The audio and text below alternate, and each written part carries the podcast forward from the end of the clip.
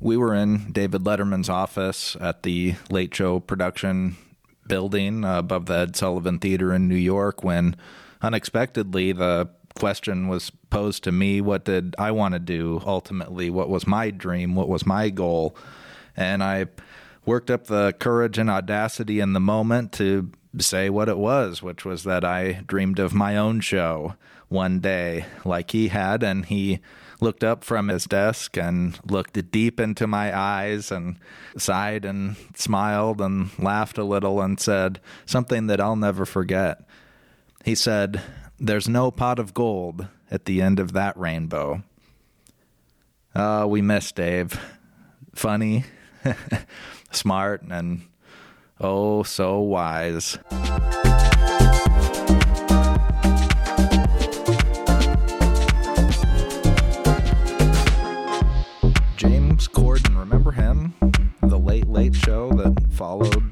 Stephen Colbert signed off with his final show. The last broadcast was on April 27th, 2023. That's wild. April 27th. That's months and months where they've been running reruns and really old shows and things. And when Corden left, CBS announced that they were going to replace the Late Late Show, which was standard talk variety format, with what they're calling After Midnight. And last night, on the 16th, they debuted After Midnight with Taylor Tomlinson, great stand up comedian, and was happy to see her get that. I was curious to see what it was, and we're going to talk about it today. I worked both in late night and for CBS and tried to develop a game show when I worked at A&E History Channel, which is a whole other story someday, but you'll never believe who wanted to host it, which was Tucker Carlson, if you can believe it, and I spent an afternoon with him pitching it. And this was after he'd been bounced, I think, from both CNN and MSNBC before he was at Fox. So he was very down and out. But again, that's for another podcast. I don't know if you ever watched the Comedy Central show at midnight, hosted by Chris Hardwick, who's now doing that, I think The Wall, it's called on NBC. And the original at midnight was a half hour kind of faux game show. You know, points are awarded arbitrarily. That was the big thing was points. And of course, there was no prize, no money, no nothing that you were actually winning except more time. And there were three comedians would be the guests, and they'd riff on basically what was going on the internet that day. A pretty good idea, and it had a good run. At midnight, had a run on Comedy Central from fall season of 2013 to basically start of fall season 2017. I couldn't believe it had been off that long. I thought it maybe was just three years ago or so, but it's been off a while. And it had a pretty successful run. I had do have to say I was a little surprised that was the vehicle they were bringing back, but I think it makes sense because they gave Colbert's production company control of that, which is not unheard of. Letterman was the producer for Craig Kilborn and Tom Snyder and Craig Ferguson. Usually the 10:30 or 11:30 on the coast guy gets to produce the show after. And I think this was a move from Colbert to neutralize who was going to be after him because there was rumors spreading that CBS wanted to flip Corden and Colbert. They wanted to put Corden on at 11:30, 10:30 our time and flip Colbert back as Corden got rolling and was I think at times even getting higher ratings.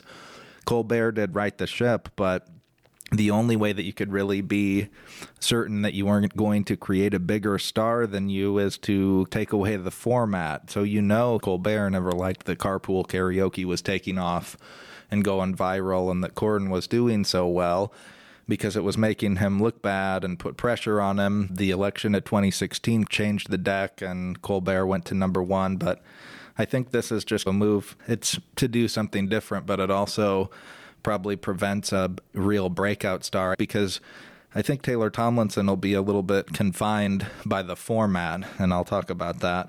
The show is pretty similar to the old at midnight.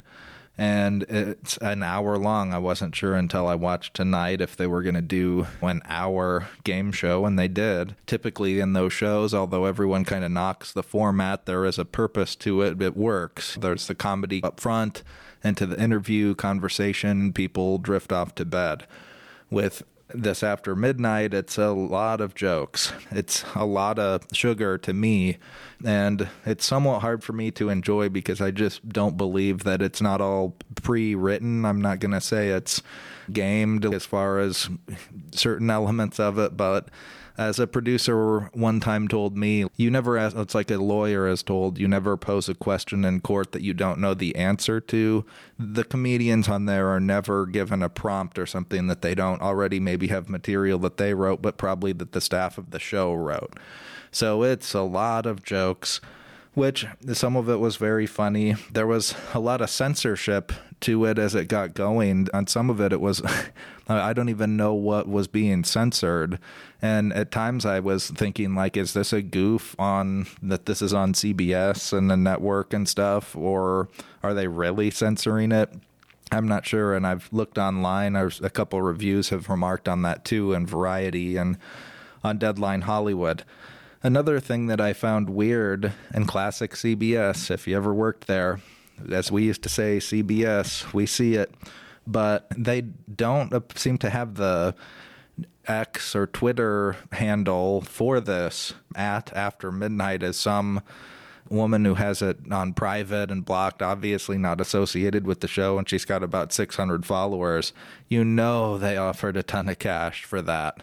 You know they did. And At Midnight is still the previous show, which seems to be, it's got like now a little CBSI logo and some stuff, but there's nothing new about it. It's, it's just the old show again from 2017.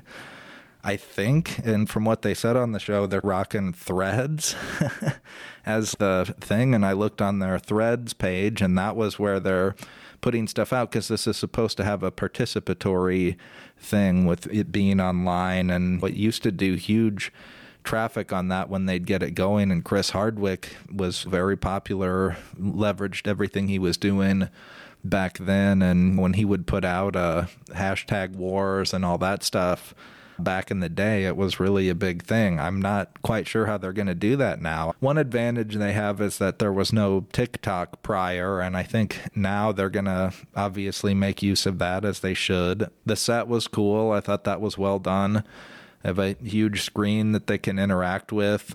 Again, I thought even for a first show, Taylor Tomlinson very good. I just don't know that an hour of it a night it's very different from Seth Meyers' show, that's for sure. It'll be interesting to see, but there's no talk show element to it. And they goof on that. She did ask each of them like one quick question over the course of the show but I'm curious to see if that changed. I don't really know how they'd even integrate it, but it's uh, just a lot of jokes. I was counting through some of the segments here one, two, three, four, five, six, seven, eight.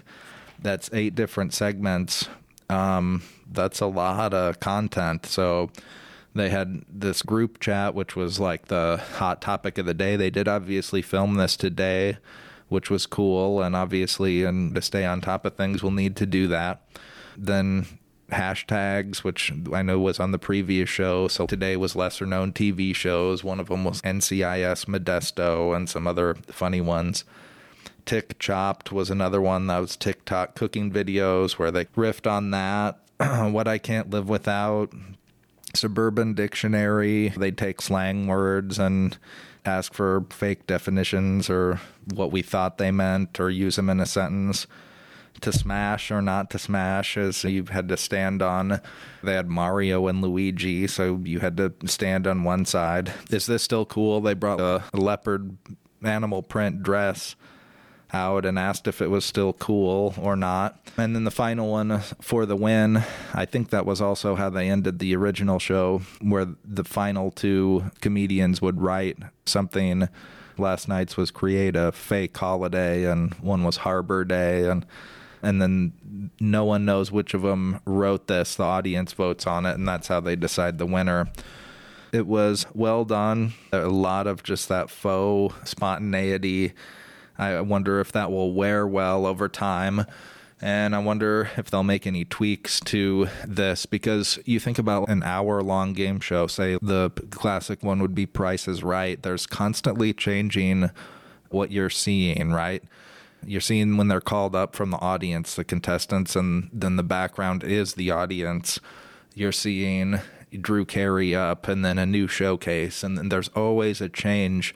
This, though, there was a lot of lights and video stuff, is just three comics like a Jeopardy set, basically. And at the end, they come out from behind it, but it's a long time to do that.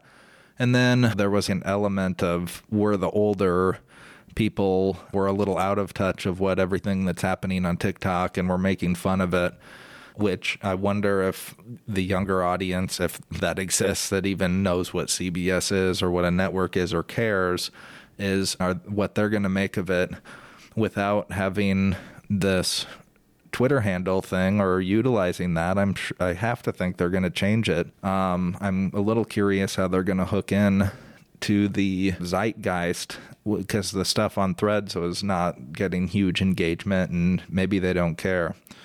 So I thought it was good. Um, I'm glad they're giving other comedians a space to do it. It ran out of gas on Comedy Central after four years. Not like it ran 20 years or something. Maybe there was some behind the scenes, but it can't be expensive to produce. That's the other thing I was thinking. It's three comedians and a thing. They do have a studio audience, but it ran out of steam four years ago. Is this really going to go a long time. I don't know. And then as things heat up, especially with an election, if there's unrest, if there's national tragedy, if there's war, the late night hosts have unfortunately had to absorb that in and have the flexibility in the format to do that. I'm not sure how they're going to do that on this show. Maybe they'll just run a rerun or something, but it's going to be interesting being a writer on the show, I tried to count up what the staff was. It didn't seem huge. Jo Firestone was head writer, and she's great, but it seemed like a lot of content and moved quickly, fast paced, which again is, is probably the right thing. But it's a lot of joke, joke, joke, joke, joke. And again, my thing is, I can't believe those aren't prepared. Those aren't coming off the top of their head. Sorry to break it to you. You never pose a question on television that you don't know what the answer is going to be. That's what it is. We'll see how it does. I don't know what the ratings were. We'll see that later today. And I hope it did well.